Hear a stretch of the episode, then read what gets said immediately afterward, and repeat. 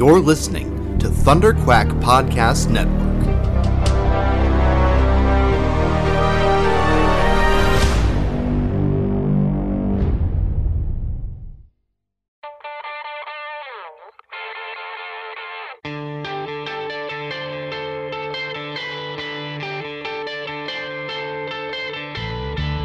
Hi, this is Chris Claremont, recommending that you take a listen to Epic Marvel Podcast.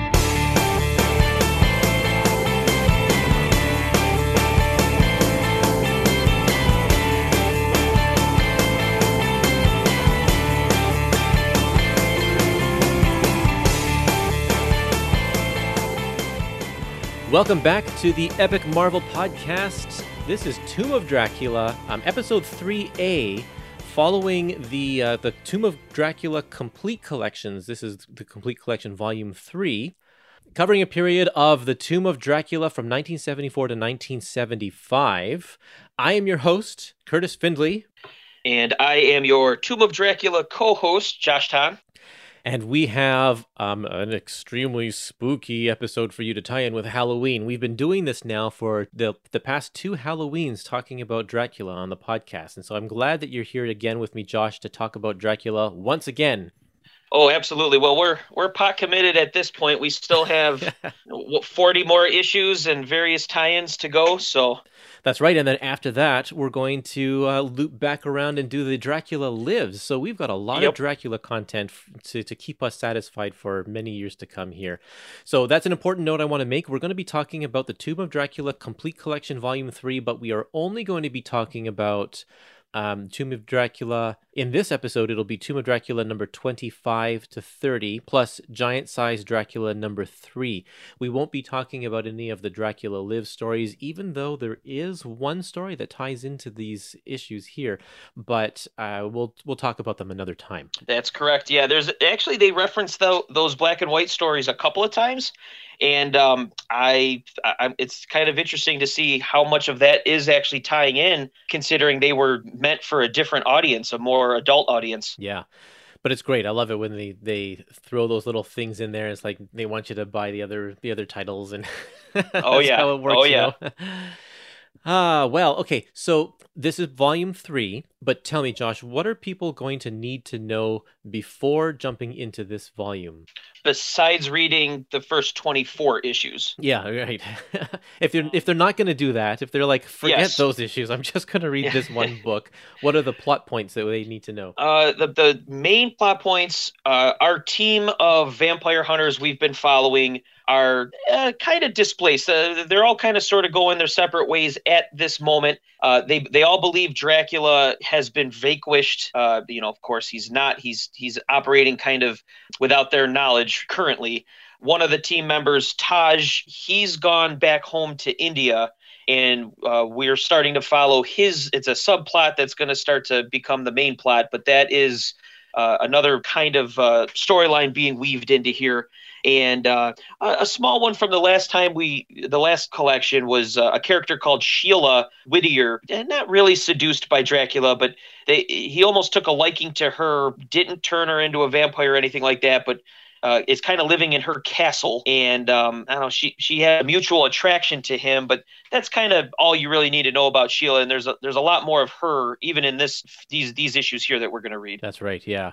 Yeah, that's a good recap. Um, they we you really do benefit from reading the other two volumes first, though. So, uh, it's this is not a standalone volume. Although, having said that, you can still jump into this because the way Marv Wolfman writes, Yes. he does a really good job of bringing people up to speed, no problem. So, if you happen to just stumble upon this volume, go ahead and read it. It's still really enjoyable. I, I definitely agree with that. Um, and, and that's really a testament to the the way comics were written Yeah. uh, during the Bronze Age, especially that I just don't think exists anymore. You you you really they, they operate under you know any comic is somebody's first comic, and sometimes the writers would really go real heavy handed. You get your three pages of you know filler to tell you what happened. This is different. This Marv Wolfman is a guy who is so good at weaving in subplots and reminding you subtly throughout that hey, this is still going on. That it, you really can jump right in and and just start going. One of the things uh, that has is a benefit is that Tomb of Dracula doesn't have a long convoluted history at Marvel. So you can jump into this a lot easier than say even Fantastic Four at this at this point because in the 70s of Fantastic Four we've already got established villains and established plot lines and characters and such. Mm-hmm. Uh, but Tomb of Dracula doesn't have any of that. Yeah, it it uh, it doesn't have a lot of the crossovers. Uh, it, it's in the Marvel universe, but it really not only gets to operate uh, in its own way, but it's also basically in London um, for the most part too. So a lot of the primary Marvel stuff isn't happening there. So right. yep. it, it it does get to at least at this point, it's still kind of operating by itself for the most part. Now, all of you who are listening to this podcast uh, are probably, hopefully, are fans of the Epic collections. These Tomb of Dracula books are pretty much just Epic collections, uh, but they don't call them Epic collections. They're called complete collections. Not sure why they decided to do that, but um, that's how it is. So the quality of this book is exactly the same as you would find in any typical epic collection. It's really, really good. Good good quality. The pages of this particular volume are a little thinner than the previous two volumes because Marvel was going through a little bit of a thin page um, phase, but mm-hmm. they don't feel bad. They don't feel bad at all. No, and you know that aside from the trade dress, yeah, you're absolutely right. And with the fact that they interweave those uh, black and white magazines right in there, I mean, it, it really is complete collection. They, they do a really good job with it. I'm curious why they did it this way and not Epic. Maybe the subject matter, but it's it's hard to say. I mean, we, we are getting like, you know, Killraven and some of these other, you know, non-mainstream type characters coming in Epic collections. They just did Morbius, two of those, and they do the black and white magazine parts in, in those as well. So it's it's it is odd. Well, I think the Epic collection has evolved over time. Uh, when it, true, when yeah. it first created, when the first Tomb of Dracula book came out four almost five years ago, it was it would have been five years ago now that the 1st mm-hmm. Tomb of D- Dracula complete collection came out. Uh, the the Epic collections they they didn't include the the more mature black and white material. Uh, they stuck pretty much exclusively to superheroes, but yes, now mm-hmm. that it's five years past, they decided to change their mind and they and that's totally fine. The the epic collection has now opened up to a lot more of that kind of stuff. So i would have imagined that if tomb of dracula were to come out today it would it might be an epic collection rather than a complete collection. Mm-hmm. okay i've got some listener comments. I asked on facebook and on instagram and on twitter for comments on this particular volume and here's what some people had to say uh, Kyle says the Hannibal King issue is one of my favorites. That's issue number 25, the first one that we're going to talk about here. The story manages to make Dracula undeniably evil while giving him more complexity than many other versions of the character. Just great stories all around. What else can you expect from such a legendary run? Yeah, and Rich also says the same thing. Issue 25 introduces a new supporting character, Hannibal King, one of my favorites. He has a great dynamic with Blade later on. I uh, I agree with with both of those sentiments. 25 was one of my favorites in this book, and um, it, it shows also how Marv Wolfman is so diverse in his writing because it feels like a like a detective story. It was really cool. Yeah. And over on Twitter, we have one uh, comment from a guy by the handle Mr. Rice, and he says, I continued to enjoy this volume, but I felt like this had a sense of treading water, what with the team being apart for almost all of it. There were still some cracking stories, though. Uh, and tell me what you think of this comment, Josh. I'm not sure what to make mm. of it. He says, I think Lilith is a very interesting supernatural take on the early Ms. Marvel. Hmm, it's an interesting uh, way to look at it. Um, well, I guess because I haven't read enough of Lilith to, I guess, make that comparison yet. I know she's in a Vampire Tales issue that we haven't read. Yeah. Uh, and maybe there's more to this volume that we also just haven't got to yet. Um, I don't know. I, I don't see the connection, at least not yet.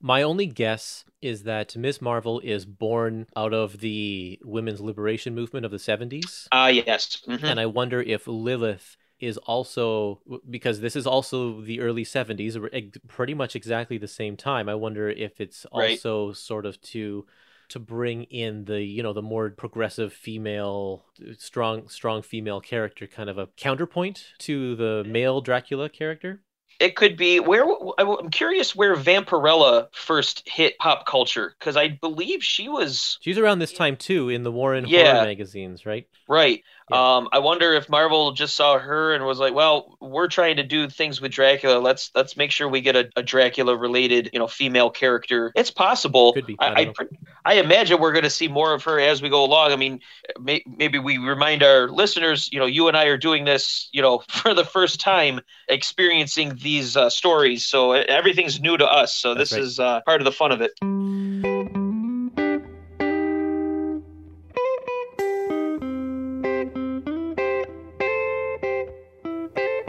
Today's episode is brought to you by Dying Breed Collectors. That's dyingbreedcollectors.com.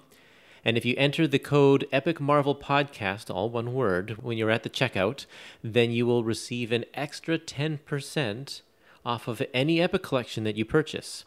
And you know what? Just because we're feeling nice for the entire month of November 2021, uh, we're going to give you an extra 15% off of Amazing Spider Man Epic Collection Volume 6 The Death of Captain Stacy. So if you're looking for that one and you want to save 15%, use the code Epic Marvel Podcast, and that's at dyingbreedcollectors.com. Okay, why don't we go into our issues and get to the the meat of the episode here. We're going to start with issue number 25, and this one is called Night of the Blood Stalker. And right off the bat, I love the way that this story is told because it's told like like a noir detective story. Mhm. And so we are introduced to this new character named Hannibal King, and this woman comes into his office with a problem. Um, her husband has been killed, and and uh, he wants and she wants the detective, the private investigator, to find the killer. And of course, the killer happens to be Dracula. Uh, we could all guess that because this is Dracula's book after all. Uh, but what, what we didn't know is that uh, Hannibal King has a long history with Dracula, and in the end, we find that it has a great reveal at the very end. This is a spoiler for anyone who uh, who hasn't read this. Yes. Um, that we find out that he himself is a vampire. This whole story is excellent, really, really great. there's a s- nice slow burn with the fact that yeah it's revealed at the very end but even there's a few times where he's thrown out of very tall buildings out of uh, windows and and he's unscathed Yes. and at one point dracula calls him i'm your master uh, i forget exactly the thing but he, he refers and, and we don't know this yet we don't understand so th- they hint at it a couple of times but Yep. if you don't if you don't know he's a vampire going in you, you just i don't know kind of just pass it and keep going Well, I figured it out on page 10. Okay, page 10 of this complete collection because he's in Mhm. a bar and you see a mirror behind the bar guy and Oh, there's no he doesn't have a reflection in that mirror. That and that I completely missed that. That is a great detail. Yeah, Wow. so good. That is so cool. yeah, this this whole this whole one was really good. Um I really liked the whole the whole bat well, right before that on page 9 we get this creepy creepy mini story about a plane that comes in and everybody on board was drained of their blood. And i guess Yeah. this specifically references uh, a vampire tales. It's actually vampire tales issue 6 uh, which had come out in august of 74 so a few months prior to this. So again they're referencing those black and white uh, magazines but you know he at this point hannibal king is talking to the woman here adrian about why he thinks it's a vampire and he tells this story just very matter of fact and it just comes across very very i don't know creepy. A lot of it has to do as we've said in previous episodes gene colan's artwork is superb. It really is. with with tom palmer inking i believe it's still tom palmer. It is all the way to the end. okay yeah I, I, I think i've said this in one of the previous episodes. Not many people can ink somebody like gene colan and make it look good or or dare i say better but he's one of them that does Yeah, you're right. I absolutely love it. He they the thing about Gene is that he uses really big panels Mhm. and so you can get a lot of great detail and great composition but uh and but he's also able to tell the story in that amount of panels as well Be- eh, because when you use bigger panels you have fewer panels just in general to be able to tell your story so for him to be able to adequately um, convey the action in fewer panels is a real is a real gift. So oftentimes you'll find that um, he'll have panels where uh, a lot of action happens in one panel to convey a passage of time. Mhm. And I don't know if I have an example in this issue to point to, but I'll bring it up if I see it again because because he's really quite brilliant at it. Jack Kirby also did that a lot. Uh, yeah, I know exactly what you're talking about. I, I'm pretty sure there was something in our reading that showed that. I wanted to point out on page 13 of the uh, the complete collection here. One of the things that, Colan does as well is he's one of these guys that knows how to position a camera in such unique ways to show different angles, and it instantly makes it so the the middle panel on the bottom here, Yeah. where Frank is is drawn the gun that particular stance the way that it's it's he's kind of looking to the side but looking forward and we're looking kind of up at him Totally. uh it, it almost looks i don't know it's that takes again like you said a gift uh, to think to put the camera there to draw that picture. It adds to the suspense the suspense the drama. Um he does that throughout. I mean he did that eh, pretty much in everything he draws to be honest with you. But i know a lot of people who don't like gene Colan because he's kind of loosey goosey with how he draws and ultimately it just depends he's more of a he draws the mood better than anybody else That's true. Uh, That's a good way to put it. He's a great draftsman. He's a he he can set up his compositions beautifully. He has Mhm. he has an incredible sense of shadows and and textures. oh absolutely Um, but because he's so loose, yeah, if you get the wrong inker on him who doesn't know how to interpret his lines properly, then Mhm. he does look a little off. Yeah, and with this medium being what it is, uh, it's almost it's a shame they couldn't just print his stuff in the original pencils, because Yeah. he does a lot with uh with speed and motion lines, and he does a lot of uh like uh fo- fog and uh, mist, That's right. um, and it's really hard to ink those things. Uh, so, what do you think about Hannibal King as a character? So I am very intrigued with this guy. Yeah. I, with him being a private investigator and a vampire, they set this up to be. This could have been such a cool series all by itself. Um, you know, it's it's night and day different uh, from the Ryan Reynolds interpretation from Blade Trinity. If anybody Right. you know and watch that or i know most people hate that movie um, but it's it's definitely not the ryan reynolds version this is this is very much it feels like that 70s um, i don't know uh, tv show not necessarily like a columbo but you could see this being a really cool 70s like detective show and i don't know i, I really I'm, I'm assuming we're going to see more of them uh, as we go forward but in the rest of our reading for this episode we do not get back to them but Yeah. they introduced them for a reason so Well, yeah, I mean, one of the listener comments said that he has interactions with, with Blade a little while uh, in in the future, upcoming. I assume. Okay. So one of my issues, and I- it maybe it's an unfounded issue because we really don't know this character at all, but it's like, do we really need another character who's after Dracula who is a vampire? Because we already have Blade. We do, but I think he's after somebody else. I thought there was something going on with this white haired character who I believe is supposed to be Deacon Frost. And I thought that Okay. it was referenced in the previous issue or the issue before it, where that was something he was specifically going after. Or maybe I'm getting that confused with Blade's backstory, but there was something to do with the, the, the character of Deacon Frost that we just haven't gotten any background, or I don't even think we've gotten the name yet. Well, I guess we'll find out in the future. Yep. One thing I did want to add before we move on on page 20, so the last page of this issue. Yep. After he kind of solves the case, he talks to his client, Adrian. She gives him a kiss, uh, like a thank you kiss. Yeah. And she leaves and she has she says, you know, now I know everything you said is to be true. And he kind of smiles at the end and you see his fangs.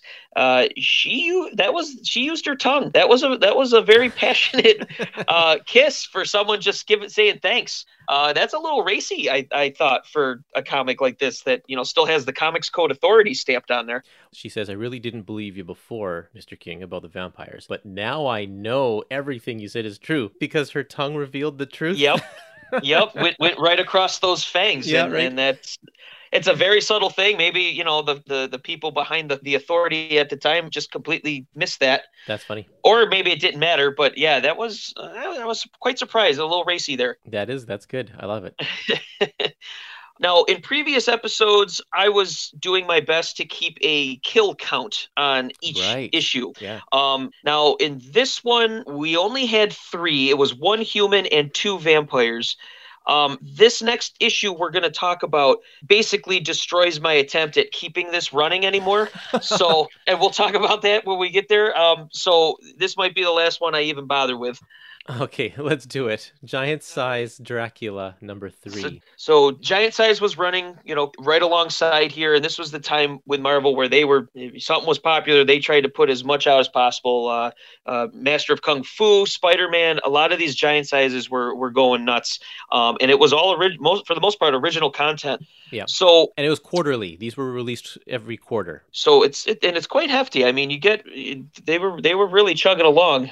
So this one says it's 68 big pages. Yeah. Uh, but this story, I think, is only 30 some odd pages. The rest of it is uh, reprints of old vampire related stories from like the Atlas era and such. Oh, okay. Uh, and so we're not going to talk about those reprint stories. We're just going to talk about the Dracula story because that's the only one that is included in this complete collection. That is right. Yep. Um. So this the the story we're going to be talking about. It's called "Slow Death on the Killing Ground," and I wanted to just make mention that this is a different creative team. So the regular Tomb of Dracula is Marv Wolfman, Gene Colan, Tom Palmer. Um, they've been chugging along. These side stories. This one is Chris Claremont. I believe he did the last couple. And um, we have the artist Don Heck on this one. He did the last one too, I'm pretty sure. I'm pretty sure, yes. Uh, and this is another artist that you know, um, some people take them or leave them, and it's. Uh, but you know, they always talk. They always talked how Don was the. Uh, uh, the utility man at Marvel. He was able to just give him a story, he'll draw it up, he'll get it Yeah. done. So, but in this story, uh, we basically were, we're following this group of terrorists led by a woman named Elaine. Uh, she is a blind woman, um, also a sorceress. Uh, it- it's revealed she gets her powers and she gets blind in the process, but she has lived for centuries. Uh, with nothing but revenge on Dracula as her goal. Uh, as we've seen a number of times here, everybody dislikes Dracula for some reason. Uh, in this case, he killed her entire family. In this story, which takes place modern day, she kidnaps Quincy Harker, Harker who is at, uh, it seems like a benefit, kind of like a black tie type of uh, gala of Yeah. sorts. And they are, her people are torturing him for the Montesi formula. This is a formula that basically can rid the world of vampires. It cures vampirism. It has been uh, introduced elsewhere uh, in in Dracula Lives stories, um, which is again the black and white magazine that we, haven't gotten to yet. Um, and I believe the Montesi formula plays a big role going forward. I believe Doctor Strange had something to do with this in the future. But basically, Elaine and Dracula, you know, they fight. Um, he ends up biting her, but she is end up being saved from becoming a vampire. Uh, we get the return of Catherine Fraser, who stakes her heart and and stops her from having to live, you know, a more torturous life than she already has. Uh, Catherine being a character Chris Claremont already introduced in uh, Giant Size Dracula prior to this. So it's um it seems like these giant size were mentioning the continuity happening but they were going in their own direction at the same time For sure. They do mention, like Dracula says, I, I believe it's in this issue, he says everybody still thinks I'm dead or something like that. yep yep and we you know we get quincy harker in here Yeah. and you know they directly reference it's actually dracula lives issue two and six of the black and white magazine but we have catherine fraser and we have inspector kelm uh, both of which have only showed up in giant size dracula we have not seen them in the regular tomb of dracula stories Yeah. Yeah, these are Claremont originals. So, what did you think of this in general? This was probably the weakest story out of all of the ones in this book. I thought it was too long, for one thing. It was too long, and it had a plot that didn't feel very Dracula to me. I mean, the, the whole revenge story, sure, but they she basically places Dracula in a series of death traps that he has to get out of. Uh, for like half the book, and it's like, ah, I, I, this just doesn't feel right to me. Yeah, it was. Um, yeah, it's almost like they they had it uh, a gauntlet devised that he had to go through, and there's you know bright lights and lasers and Yeah. which of course he he gets through. I will say the the transition of the art style that we're used to with the regular series to this with Don Heck drawing, it is pretty jarring. yeah, even with how he draws uh, Dracula himself, he pretty much draws him as you know just Vincent Price with a cape. Whereas you know what we're used to, there's always a a shadowy menace and mystery to the character. He's always you know he always looks a little more uh, monstrous almost whereas you know this one he just looks like a guy wearing a you know very formal suit and a cape and it's uh it's weird it's it's a little weird compared to what we're used to There are a few points in here where I really think that Claremont either had bigger plans and had to change them or or just didn't know where he was going because this whole thing with the Montesi formula hmm it doesn't go anywhere. It doesn't go anywhere at all. It's like they make a big deal about it at the beginning and then at by the Mhm. end like they forget all about it. And so like why it, why even Right. bring it up? Like why yeah it was Yeah. it was it was brought up and yeah it was kind of dropped and and you know it's not until the very end where we he brings back his characters of of catherine and uh and inspector kelm um i'm sure it's because there must have been something where you can't use the characters that we've been using Yeah. in Tomb of Dracula uh so and he still needed some people to be you know on the trail or or figuring out what the heck is going on so um, but in my opinion, they're they're both not terribly interesting yeah. compared to our regular uh, vampire hunters we're used to. The the uh, the one other thing I want to bring up is that Quincy is in the hospital, and on page 40 Mhm. uh, Kate comes in and is like, "You wake him up. I need him awake in an hour or something like that." Like because she needs some sort of special information, Mhm. but we don't return to that at all either. And at Right. the end of the book, it's just one little paragraph that says. How's Quin- How's Quincy? And she says, resting fine comfortably with no complications. Like that's the end of it. Like we don't get to see. It was kind of pointless for him to even be in the story altogether. I think. Yeah, I, I feel like I, we haven't read those other those black and white magazine stories yet, but I, if they really wanted to put the Montesi formula in here, I mean, why even include Quincy? Maybe they could have done it a different way. Maybe they just read about it in a text or something like that and just left it at that. If it was going to be so, I don't know, inconsequential, they basically just needed to get ball rolling here with the story just to move it along. But they didn't even need to, though, because the story was moving along. This woman is driven by revenge for Dracula. They could have just stuck with that. No Yeah, that's true. reason to tie in Quincy. There's no reason to have this formula or anything like that. It plays no purpose whatsoever.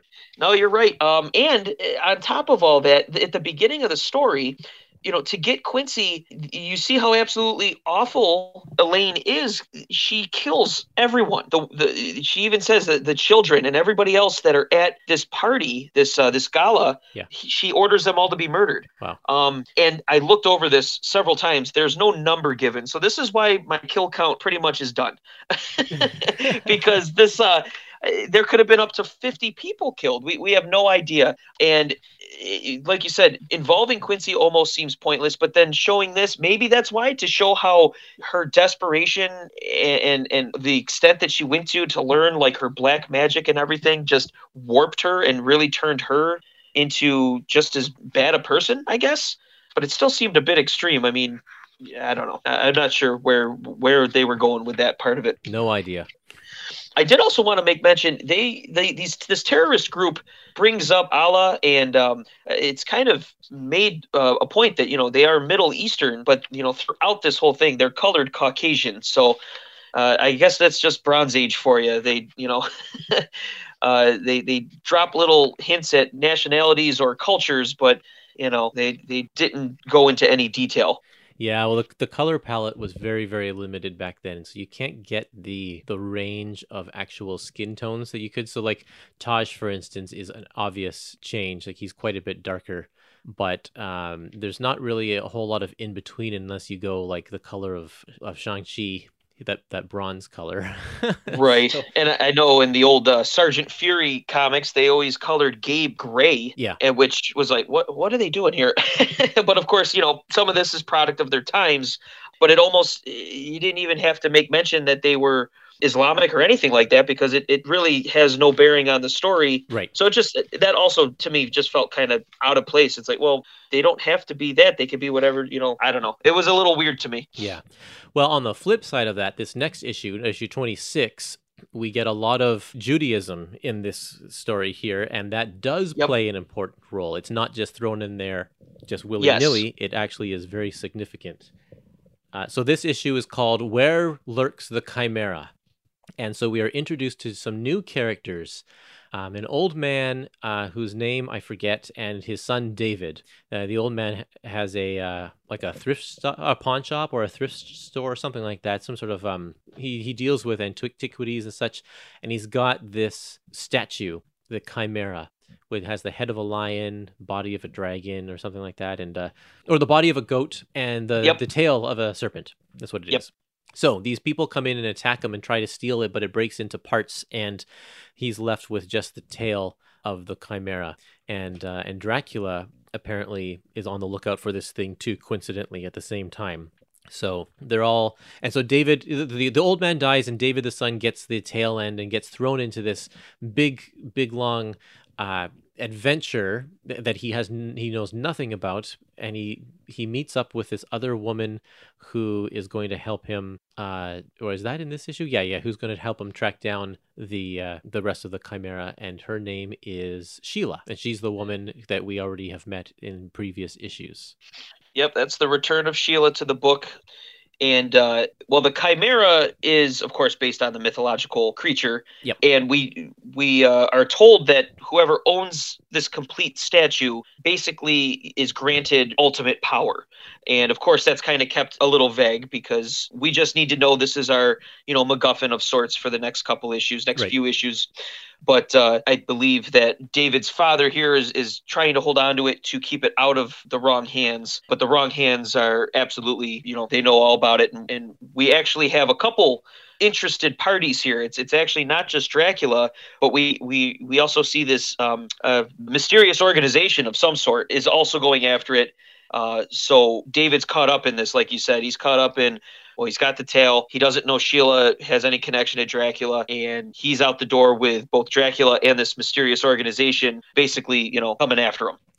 we get a big info dump on page 65 uh, where where um, David goes to this kind of old crone type of a character and she tells him the history of the chimera how it was forged 30,000 years ago from metals no longer known to man on an island called Atlantis and then he then she continues to talk about how uh, King King Kull uh, Mhm. used used the chimera to bring himself some power and to gain status and stuff like that. So this is King Kull is a character from uh, from Conan.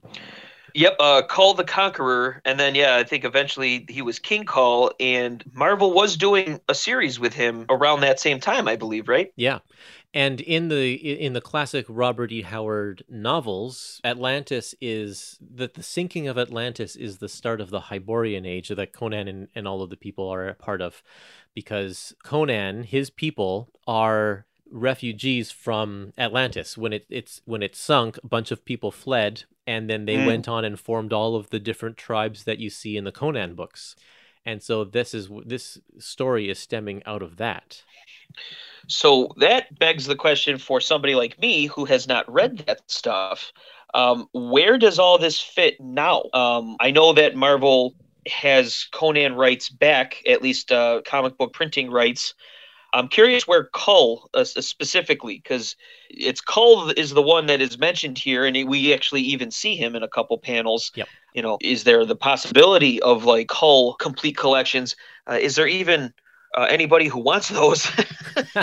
uh, but um, I'm curious with this having that direct link. And then my further question would be Tomb of Dracula, the continuity does firmly sit within our Marvel universe proper, uh, the 616 universe.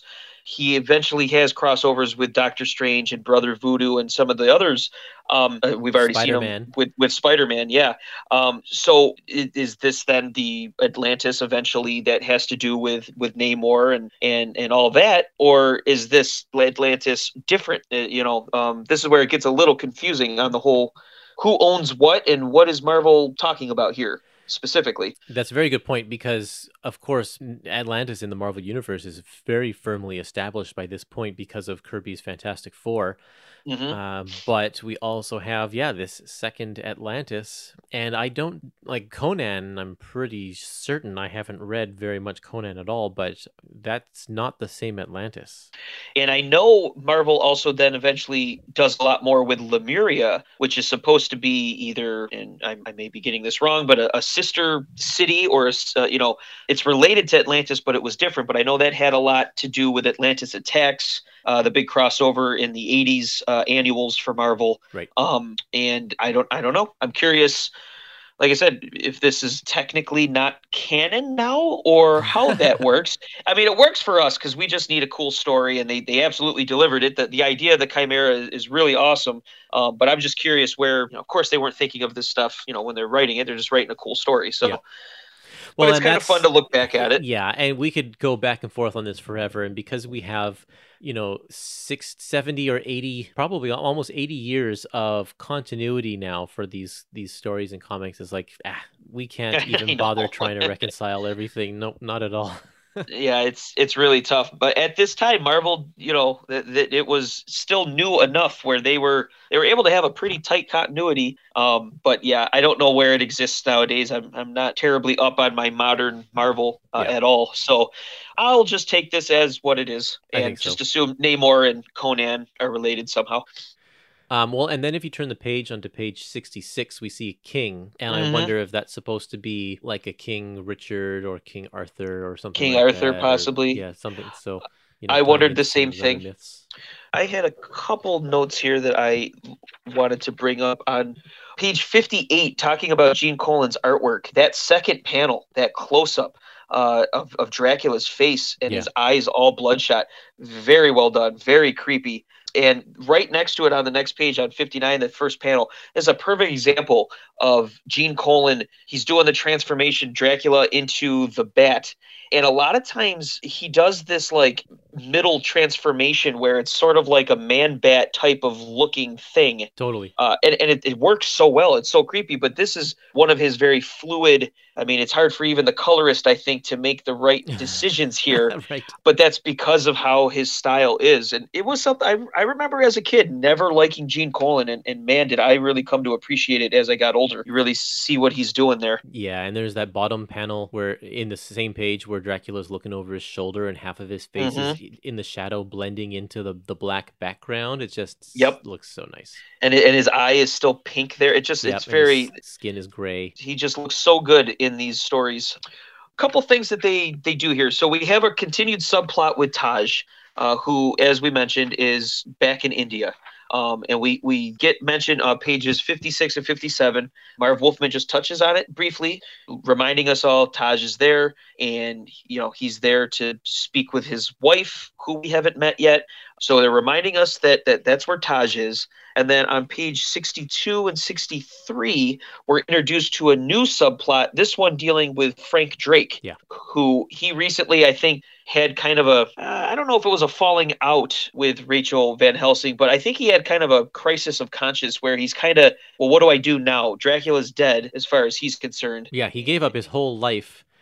In fact, he was about to kill himself before uh, in those, those early issues. Yep, Uh, yep. And uh, because he had no direction and didn't know, and you know, all, all- he had lost everything, and so now he's kind of back, not really knowing what to do with himself. Dracula gave him purpose. Exactly. Um, and uh, you know, he certainly, you know, him and Rachel had a, a thing Yep. going there. Um, and you know, he feels that you know there's nothing for him now. This mysterious woman kind of meets up with him. She is from uh, his cousin, who we made mention of, who we tried to get money from way back in issue one. I totally didn't remember that. Yeah. um, it's it's kind of cool that they have such a deep callback to further this character along. Um, but he's off to what is it, South America, Brazil? Brazil, yeah. Yeah, with this woman um, who you know very strongly persuades him to come along with him.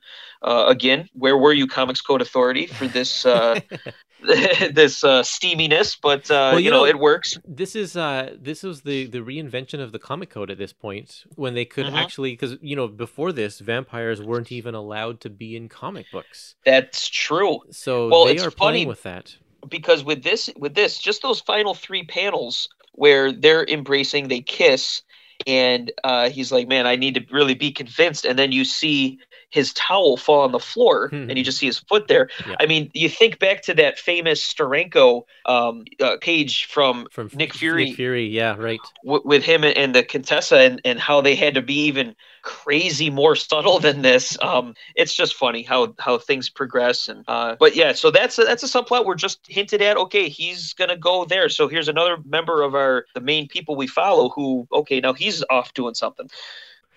Throughout all of this issue, uh, Dracula really takes a back seat. He's only in really kind of two scenes. He's in the Mhm. scene where he uh, goes looking for the chimera statue in, in the basement and sees the dead body and then he's seen later again at the very end where he gets trapped in this building he doesn't play a significant role his role is going to be more in the in the next issue but this issue is all set up it's all Mhm. introducing new characters and new plot lines so that we are ready because this is going to be a multi-part story that's going to take us through the next four issues or so Yeah, and this this final this this trap that he's caught in the building, he's caught there by that mysterious organization that's also going after the Chimera. Yeah. And this trap specifically is basically a vault that is sealed and holy water is being poured in there. yeah so they clearly know if they don't know vampires, they at least know what Dracula himself is all about. yeah So um, it's very intriguing that you know, he, okay, well, not that a human couldn't drown in that as well, but they're really going after him, knowing he's a vampire. So it's very interesting, like Now- you said, with the setup. I had just said in the giant size issue that I didn't like that one because of all the death traps that he, that Dracula is placed in, and now here we are with a death Yeah. trap. Uh, but this one, it's first of all, it's only one, so that's okay. It's not like a Mhm. series of them one after the other, and uh, and I don't know, I had no problem with this one. So This one, again, you have Wolfman and Colan that are building the uh, suspense, uh, and as we get into the next issue, you know that's where we pick up on. I mean, it's a classic cliffhanger, and he doesn't just breeze through this. There's there's a struggle, uh, which obviously we, we might as well talk about right now. Yep. Tomb of Dracula, issue 27. This is our final issue from 1974, December of 74. The name of the story is Night Fire. So we pick up right where we left off. Dracula is in this holy water trap. Uh, he escapes it and ends up meeting up with his associate, Sheila uh, Whittier, who is with David, who has the serpent tail of the Chimera statue. Um, he does a demonstration of what this ultimate power, this this um, mega ability is with just the tail. He uses that and uh, demonstrates, you know, imagine what what would happen if I had this entire thing. Um, and basically, David pulls out the Star of David, uh, as we talked about. He he's Jewish, and actually burns Dracula's face with it. It it actually repulses him.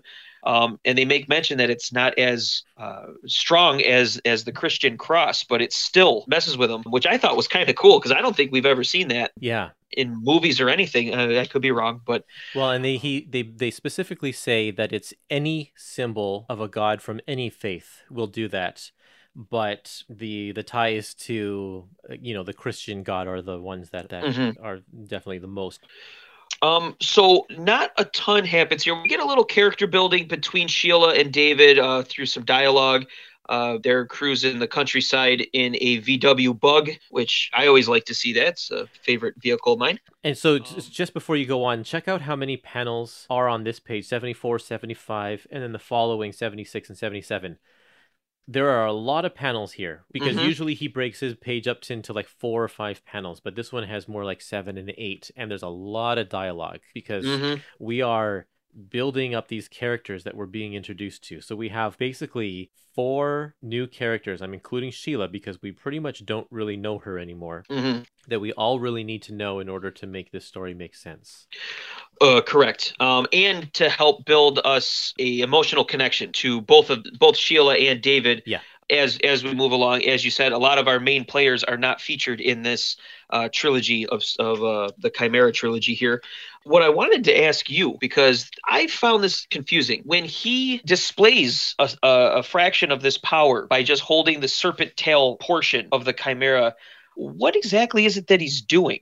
Uh, he creates a a fiery chimera image in the sky and then it affects taj in india on pages uh, 81 and or 79 and 80 Great question. Yeah, I don't Is that what's really happening? know. It is it is what's happening. I I don't know exactly what this is, and I suspected that there, based on issues that are coming up that we're reading in the in in that we're going to talk about in this issue, uh, Mhm. that there's some sort of deeper connection between Taj and Dracula. Okay. But I don't really know because they're very very ambiguous with the the kind of power that this statue brings. Right. And that was the thing. I mean, we're talking about Dracula, and, and the Marvel Dracula is pretty powerful. I mean, he can raise the dead if they're already under his thrall. He can hypnotize people, make them do stuff out of character. Uh, of course, turning into a bat, a wolf, mist. He just is super strong as well in general. Yeah, uh, it- he he is a very powerful guy. So I guess I was maybe expecting. I mean, I I don't know. I was expecting maybe earthquake could open up. The earth could, you know, he could really do some crazy damage, and I guess this sort of does that. But I don't know. I guess I was expecting something else. Yeah, I think that this the only thing that you can see is that this fire apparition sets fire to the village that he's in. And both times, I mean, this thing is always in front of the moon. Um, it's kind of hard to really tell, but but the chimera head is right in front of the moon in both places. Yeah. So I don't know if it has a tie to the moon itself, or if that's just to show us how you know you can see the moon from any hemisphere or whatever it is. So uh, if that's the idea there, uh, just to connect us back to Taj a little bit, but it was, I mean, it was interesting. It just was confusing. I guess in England and India you could see the moon at the same time at a certain part of the night. Okay, that was going to be my other question. Yeah. Actually, is It- does that make sense? if you were in New York, this would be an impossibility, but I think it's Okay. possible. Okay, um, okay, so that's interesting. uh, I did want to also make mention a couple other things. One was in the beginning. So when when Dracula escapes his holy water trap, on page seventy three, the second panel, he does get out of there. He he eventually turns himself into mist, and that's how he gets out. We see this, uh, you know, Dracula racked with pain. He's screaming, and all this steam is coming out of his one eye socket. Um, I thought we were going to end up seeing him actually physically impaired, uh, maybe blinded in one eye or uh, have an eye patch. Because it just seems kind of odd that they specifically made the steam come out of that particular part of his, you know, body. Very true. Eh, of course, I wasn't disappointed or anything, but it, it it seemed like, oh, okay, wow, that really messed him up. But then it seemed like he was fine afterwards. So I would have liked to have seen that actually have done some damage to him. That would have been cool. Yeah, there's a certain amount of regeneration I think that happens when he goes to sleep, right? Oh yes, of course. Which is Of weird course. because he's undead, but right. The other thing I did want to make mention of too on page 74, so we briefly just touch base with Quincy Harker and Rachel Van Helsing, and it's subtle, but you do notice her face is still pretty scarred from the previous volume we read when uh, Yeah. he she got messed up there. Uh, I do like that kind of sense of continuity. I like the fact that you know they're not gonna just you know oh I, I disguised it with makeup or something like no that's a it's messed up like this is what happens when you hunt vampires you're you know quincy is Yeah. you know always in a wheelchair you know here we got rachel that you know her her face is scarred forever now it's you know a so- very important part of her character. yeah um and i i like that because then you instantly when you have a scar on a person you instantly have there's a story there there's history there and um yeah that's that's i like that kind of thing Yeah. uh like i said my kill count is over with i'm not doing that anymore so what, what what did you get up to? Uh, I what basically after that giant size uh, Dracula number three, it kind of killed it for me because then I'm reading these other ones, I'm getting caught up in this story, and then I'm like, oh, I got to go back and count, and then I'm like, I- I'm already don't have a number anymore because they didn't give me what Claremont didn't give me a number. It's Claremont's fault. Did you have a, a total though before that giant size issue? Uh, prior to that, I had. uh, let's see. It was our first episode. I had a total of 28, approximately. Okay. which included vampires, and we saw Dracula die twice. And then in our second, after the second complete collection, we had a total of 34 and two goats were killed. so we were there, and then um, the ambiguousness of who Elaine killed. Uh, it, it kind of just turned me off from trying to keep count anymore because if that happens again, I'm going to lose my brain. That's right, It- and it probably will. yeah, I mean, that's how I have a feeling. that that fire the fire uh, chimera in the sky burned the entire Yeah. town down. So who knows who got killed in that? That that's exactly it. I I don't know anymore. Yeah, Okay, enough of that then. Okay, let's let's go on to issue number twenty-eight. This one's called Look. "Madness in the Mind." Uh, let me tell you, this is my favorite issue eh, that we're going to be talking about today. I'm just double checking my notes. Uh, I think mine is the one right after this. Okay, yeah, I mean both of them are really really good. So this one though is um, a story about Dracula coming face to face now with the awesome power of the Chimera. And he has been captured by this mysterious organization. And in fact, David has as well. David and all of our cast has now been brought together into this one room uh, and what I love about this issue is that uh, everybody's nightmares or, or, or worst fears or whatever you want to call it are are brought to life, and so they have to face they have to face everything. And this is a this is a, a, a trope that you'll see in TV shows and that kind of thing all the time. Usually, it's kind of in Halloween episodes where it's like the the main character or the, the whole cast of characters are going through their own hallucinations about about you know their their world falling apart or whatever this one does it really really well i love how not just marv wolfman but gene colan uh, connects all of the stories so that it's at at one point you get the you get let's see you get david david goes face to face with his his deceased father who's now telling him that everything that about their faith is a lie and he refuses to believe it and he's he's now having a mental breakdown. And then one of the other characters comes and says um you know what's going on? Um or it's sheila sheila says stop crying. And then it immediately goes into her nightmare. Like the flow of action is just it's perfect. One leads right into the next. And then we get her story and about dracula uh and then it leads directly into dracula's hallucinations and it leads directly uh, or I think he's the last one actually. But I love it. Yep. And there's a subtle um, visual cue that Gene Colan does every time there's a hallucination. All of the borders of the panels become diagonal or si- Mhm. ajar slightly, so they are not straight. So every time you see a hallucination, you get those panels that are askew and they're kind of overlapping each other a little bit just to tell us that you know there's something not right about this scene The guy's uh, the guy's a genius. Yep, it's it's brilliant, and I love it. I love I love um all of these. Just the mental breakdown of all of these characters is absolutely brilliant. Playing on the Mhm. fears that we've already known. Like we haven't known these characters for very long, but we know enough about them to know that what is being said here is drastically going to to affect them. Now, one of the things we did fail to mention about David is yes, we him and his father, you know, very uh, ensconced in, in the Judaism.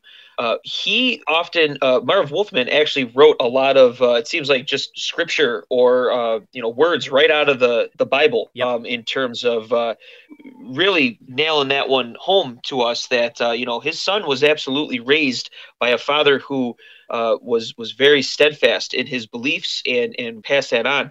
And his particular dream nightmare sequence here uh, on page 96 uh, is this him in front of the burning bush? Is this absolutely his faith being um, truly tested uh, as part of his nightmare here? Is that what that is supposed to be? I think that is, and uh, and, and if the in fact the first scene, it looks like maybe he's supposed to be, um, you know, a refu- refugee from the Garden of Eden with the, the Okay. sheep's clothing or whatever, and then yeah, you see Mhm. the burning bush, and and even the words here say, "I am the the God of thy father, the God of Abraham, the God of Isaac, the God of Jacob." hmm And so that's, but that's supposed to be like he's now having a hallucination that it's Satan talking to him right um, yeah saying that Satan is actually the the god of all this lineage. I I found it interesting that his name is David himself Mhm. because um you know this this line especially here God of Abraham, God of Isaac, God of Jacob. These are all the the the people who are in the lineage um, of Jesus Christ. And so, Okay. uh, if you go, if you follow that in order in the Bible, is like David also is in that lineage. He's kind of next in line there, uh, being one of the forefathers of Jesus. And so that is it's interesting that they're using him as this uh, having this internal struggle between you know his his own faith and satan trying to get a hold of him or whatever like this is all Mhm. playing out in his mind but he's and he's the one who's holding the star of david and and holding it back holding back dracula in that other scene Right. so it's kind of like he's playing a very symbolic religious character himself yeah it's it's actually pretty deep stuff um and it's uh yeah i can i i can absolutely agree with you. I mean this is this is one of the best issues in in this collection. Um you know dracula's nightmare vision has to do with all of our cast of vampire hunter characters getting to him which is the cover uh, the cover is one of my favorites because a lot of times the covers to this series are kind of um, I don't know. They, sometimes they don't really seem story specific. They're very just kind of like, hey, buy this comic, Dracula's in it. Yeah. This one, I mean, specifically, you know, Quincy and Taj and Blade and Frank and Rachel are all there and they're all getting him. And I was so excited uh, before I read this issue. I'm like, oh, that's awesome. They're all back together again. But it's it's all his uh, his uh, nightmarish dream. Yeah. What I have to ask you is the very beginning, before we do get into all the oh the, yeah the, the thing with uh, the the finale with the Right. chimera uh, we we go back to Taj in India and we see we finally know what's going on and on page 91 we see his son uh, this my jaw dropped when I saw this so creepy um, very much reminds me of I don't know if people uh, I'm sure people watch Walking Dead or did watch Walking Dead I'm sure it was in the comic too how uh, the governor had his daughter who was a zombie um, Yeah. kind of hanging out uh, so so Taj's son is a vampire and he's here tied down to a bed. He has a, a, a line in his arm for I It's imagine blood. yeah It's it- an IV of plasma or blood to always feed him. Uh, it looks like actually, actually he has two IVs, one in each arm. They have garlic cloves, uh, garlic all around him, and we see actually uh, Jesus on the cross is also in that room with another cross. It's basically he's been kept there as a vampire all this time, and we're being told by Taj's wife that you know the villagers are no longer going to tolerate this, and they're going to kill him. Yeah, they're afraid that he's going to break out and kill everybody, so they got to get rid of him first. the uh yeah and the, the as emotional as these three pages have been that that was a gut punch to me seeing his son t- like i wasn't expecting that that was really quite a reveal Well, and it's a gut punch to him too, because he didn't know that his son was still—I can't say Mhm. alive, but undead. He didn't know that his son was like this. This is Yep. a complete shock, and so you feel the pain and agony. And he he's mute; he can't say Mhm. anything, so he's has to express it all, all of his anguish in his body language, which again Gene Colan portrays really, really quite magnificently. yes um yeah that's how we started the issue and then we we we finished up our chimera story and wow that was just uh, that was something else Yeah, and then Um, they don't go back to it. I'm like, holy cow! If I was reading this monthly, it's like that's I would have been a little bit more interested Yeah. in that than than this here. Well, and that's that brings me to my my point on the Chimera story. Uh, it does kind of fizzle. We get this cool, um, you know, uh, the the dream sequences for these three characters, the nightmares. We never see the Chimera's full potential, and then Sheila grabs it and just smashes it on a wall. Yeah. and she just simply says, you know, I I, I did that for for the for everyone's sake, for your sake, for the world. Um, you know, it doesn't belong to anybody and then her and David walk off together. She's officially done with Dracula. I don't know how much we really knew of her attraction or uh, fondness for him, uh, and, and vice versa. We didn't really know how much he maybe truly cared for Sheila. Being just a mortal woman that he shouldn't care for, and they leave, and and he is. It almost looks like he's left heartbroken, uh, which is also kind of surprising, you know, to see this this ghoulish, you know, supervillain that we've been following here have have a heart. Um, but I was really hoping the Chimera was going to survive this. I mean, and you see it shattered into tiny little pieces.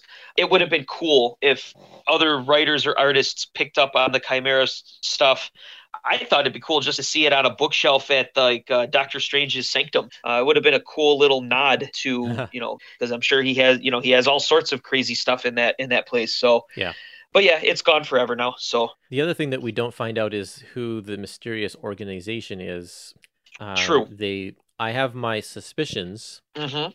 because we we get to hear the voice of the of the person who's in charge, and they're using the same little. Let's see here on page ninety-two. Uh, where we see the chimera statue and we hear the voice Mhm. and the speech bubble is in this wavy this wavy outline hmm that's the same the same visual trick that they used once Dr. Sun became a disembodied Yes. figure. He was just a brain in a jar. And he could still talk and they used that wavy outline here. So wonder if he and we get well we get hints of that this mysterious organization has ties to either china or Yep. or the orient of some sort Yep, uh, of with the with guards. the guards the ornate kind of statuing that we see uh, and uh, one of the one of the people he sent out there uh, Mai Ling or I forget her name exactly but you know she's clearly uh, Asian Yeah. so uh, I believe you're right I believe it is going to have to do with uh, Dr. Sun but, But we at least in our that out. yeah, in our readings here so far, no. Um, but it's it, if if it is indeed that, that's a another cool subtle way that he's continuing them along in his uh, Marv Wolfman in these stories. Okay, uh, Tomb of Dracula issue twenty nine. Uh, this one is called "Vengeance is Mine," saith the vampire. So this is basically our uh, you know follow up to the Chimera storyline. Dracula is basically obsessing over his quote unquote breakup with Sheila. And uh, at the same point, we see Sheila and David together. David decides that he's going to go kill Dracula while he's sleeping. Yeah, good plan. Yeah, yeah. We get a full flashback to Taj, uh, his wife, and his son. What happened to them? They're running with, uh, it's revealed, was with Dracula and uh, other vampires. And it also shows us Taj's first meeting with Rachel Van Helsing. So we, the subplot's been running for the past, you know, six, seven, eight issues. And here we go. Um, we see why he is mute. Um, and we see truly the horrors of what he had to uh, see and what his wife had to deal with. Uh, we jump back to uh, the storyline with Dracula and David. Dracula, of course, wins that one. and because David decided to go to his castle to kill him when the sun went down. So, kind of don't feel bad for him at all because that's pretty stupid. he should have really read a book about vampires or I, something. yeah, I mean, come on. So Dracula kills David, takes him back to where Sheila was, and I don't, you know, decided to show him, hey, guess what? I killed David. Uh, tries to reason with her, and she won't have any of it. And uh, instead of anything to deal with with him anymore, she throws herself out of the window and is killed. She throws herself to her death, commits suicide. Uh, rather than becoming a vampire or ever having to see Dracula ever again. So that's quite a you know finale. it's a great finale. Holy Yeah. cow. You know the fact that we had this character of Sheila introduced kind of in a um, an interesting way because she at the time she was being harassed by uh, by a ghost in her castle.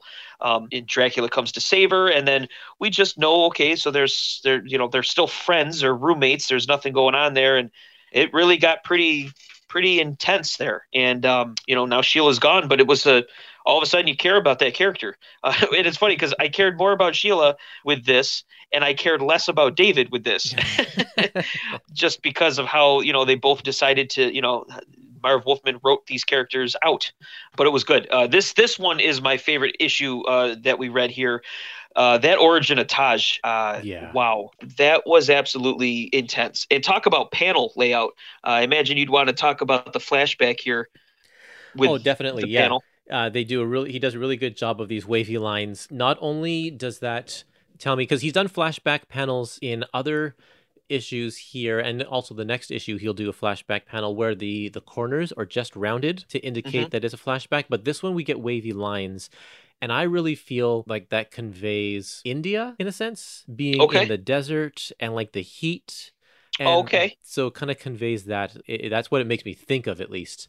And then when you flip the page and you get to page 117, those wavy lines, it's still a flashback, but they become solid wavy lines, if Mhm. that makes sense. They're not as wavy, I guess. I see what They're you're just saying. more curvy. Um, the fact that these panels are in general kind of just yeah, almost amorphous blobs. Yeah. Uh, even even with the wave, you know, nothing is a straight line. Um, it feels it, it- makes you feel kind of uneasy because that taken in with the story that's being told here is um, the the whole situation. And this is about three pages. That's a flashback. It is sad. It's it's disturbing. Uh, it's horrible, really. Uh, what happened in particular at the top of 117, where we see that there's a vampire holding up his son, and then he's in the the the background because Taj it doesn't see him, but the caption here says, uh, "Then you saw one of the monsters, and its tongue flickered hungrily at our child." You said you tried to free yourself from their leader's grasp, but it was already too late, for the creature drank your son's blood before your helpless eyes. Uh, that is terrifying. Yeah. and it's also revealed here that, you know, the reason why he can't speak is because of what happened here. Um, Yeah, His- Dracula tried to bite him, but it actually bit into his vocal cords. Yeah, and I believe they even showed that he kind of also ripped into it with his hands too. Uh, I thought there was Or something yeah, to yeah, do yeah. with that. It tried to crush his throat. Yeah, maybe it was a little bit of both. Because he's Mhm. not. Taj is not a vampire as far as we know. I mean, we've Right. seen. I think pretty sure we've seen him in the daylight and stuff. So he's not a vampire. So maybe it wasn't bite marks. I thought that he got bit, but no. I think he was just crushed. Yeah, it was. Uh, yeah, basically with his his strength, it, it crushed his his uh, voice box basically. But it does say on the top of 118, uh, his wife says after the vampire's fangs ended your voice forever. But I didn't see the bite. We saw Right. the the the his hand do it. So I don't know. Maybe That's it why was I both. thought that it was a bite. That's right. Mhm. Uh, at the beginning of this flashback, I just want to make a note on page 114 the Mhm. visual uh, cue that it goes into a flashback by having um, Taj's wife's face kind of be wispy into the next panel and her eyes kind of going. I, I love that little thing there uh, to show that it's kind of she's telling the story. Yep. There's not a lot of artists that would even think to do something like that. Very cool. It almost seems kind of Ditko esque. Yeah, yeah. Yeah, I, I love that too. Totally. One final note that I have is that uh, when when the vampire is holding up Taj's child on 117, Mhm. the proportions of that child look like the child is maybe about three years old. Sure. But then the child that we see tied down to the table is about looks like he's about eight. Yeah. And that would make sense if five years has, has passed. But if the child got bit at three years old and became undead at that point, wouldn't it stop growing? That should be how it is. Either that was something they overlooked, or I don't know if we've gotten official word if vampires. Well, no, they can't. Unless there are no such thing as vampire children. Maybe they stop growing at a certain time, but that still doesn't make sense. Yeah. So, I would think that if you were bit as a child, you'd stay at that age forever because your body literally stops, your cells stop developing. Everything. yeah, it should down. be. Yeah, it that's exactly how it's supposed to be. So, yeah, that, I think it was just kind of a. Yeah, he does. He doesn't. Well, it's really hard to say because then in that top in that top row on the fourth panel there, you see the vampire laying down on the ground, and now that kid does look a little bigger, you know, with the perspective. So it's But if you go back to the previous page, page 115, there's Mm-hmm. the uh, the the third panel in the middle tier where the child Oh, is yeah. laying on the ground. That child oh yeah, he's it's he's basically- basically a baby. looks like a, yeah, it looks like he's crawling. uh, so I yeah, don't you're know. right. I have no idea. All right. Well, um, one thing I wanted to just make mention, just because we keep talking about how great Gene Colan is, is uh, on on the bottom of page 122. Uh, those two panels with Sheila, um, Yeah. those are so well drawn, and you know, I'm sure the inker helped with this, but you know, I know that you know, w- girls or women faces particularly are very tough to draw because you have to be so minimalist with the lines and uh, the the look of of anguish and, and horror and then the screaming in the next panel is so good Yeah. I I would be surprised if he didn't use photo reference for Okay, some of yeah, these panels. it looks like a photo drawn i mean it's it's that good so yeah i just wanted to make mention of that because it's it just looks so great Absolutely, really does. Okay, the final issue we're going to talk about today is uh, issue number 30, Tomb of Dracula 30, and this this issue acts sort of as a coda or an epilogue of of the the previous story that concluded in the last issue. It's called Memories on a Morning's Night. Mourning M O U R N like because Dracula is now mourning the the loss of Sheila Whittier, whom he apparently loved. Yep. Uh, and so he in order to kind of uh, to help him through this dracula decides that he's going to write down some uh, some stories in a diary which he apparently has this big book of stories that he's written but uh, this is this is the basis of dracula lives is all of the stories of dracula's past i think in this in this big book so we get three tales. We get three tales of Dracula from various different ages. Uh, the first tale is the tale of this woman who is married to a baron who is in in line to be a king. King is it king? Can't remember. Anyway, leader, leadership of some sort he's in contest with another baron of equal importance and so one of them has to defeat the other. So she arranges for dracula to kill her husband so that this other guy it's a it's a power play on her part so she can be with the more powerful person but it all backfires on her uh, second story is a story of a little girl who is blind, and her parents have a domestic dispute that ends up with the, the mother being shot. And Dracula, who formed a little connection with the girl, goes in and kills the husband, thinking that he is avenging the little girl. But in the in the end, the girl was just so innocent, didn't real doesn't understand what's going on, and and hates Dracula in the end, which is an interesting story. We'll talk more about that later. And then the 3rd story, maybe the more most significant out of them, is looks like the very first meeting between Blade and Dracula, where Blade comes under the guise of wanting to be a partner or like a, a hired hand for Dracula and says you got to meet my other friends who also want to be part of your your crew. And they lead him into a cave and try to kill dracula but it doesn't end up uh, going the way that blade had planned mm-hmm. so the three stories were specific to uh, Dracula being still broken up with Sheila's death, um, he's writing basically in his diary of three other times he either failed or was played for a fool. Right. Yes. Yes. So the, the, those are the connective right. parts there. Yep, that's the overarching. Um, and when he's done with these three remembrances, you know, he he remembers that you know what he's still undefeated. He's basically still the master of you know his own destiny, uh, regardless of these times that he's failed. Um, and you know, it ends with him laughing defiantly into the night. Um, but the thing is, he fails all the time. Every issue yeah. in this series is like he tries to kill Harker and everybody, and he always fails there's a moral here, you know. You know, yeah. you, you got to keep you got to keep mo- moving on. You know, you can't let your failures stop you, and that's what Marv Wolfman wanted to tell us. Well, right. you know, slaughtering children. Follow Dracula's so, example. You can exactly. be the ruler of the damned. Yes, exactly. Yeah. What would Dracula do?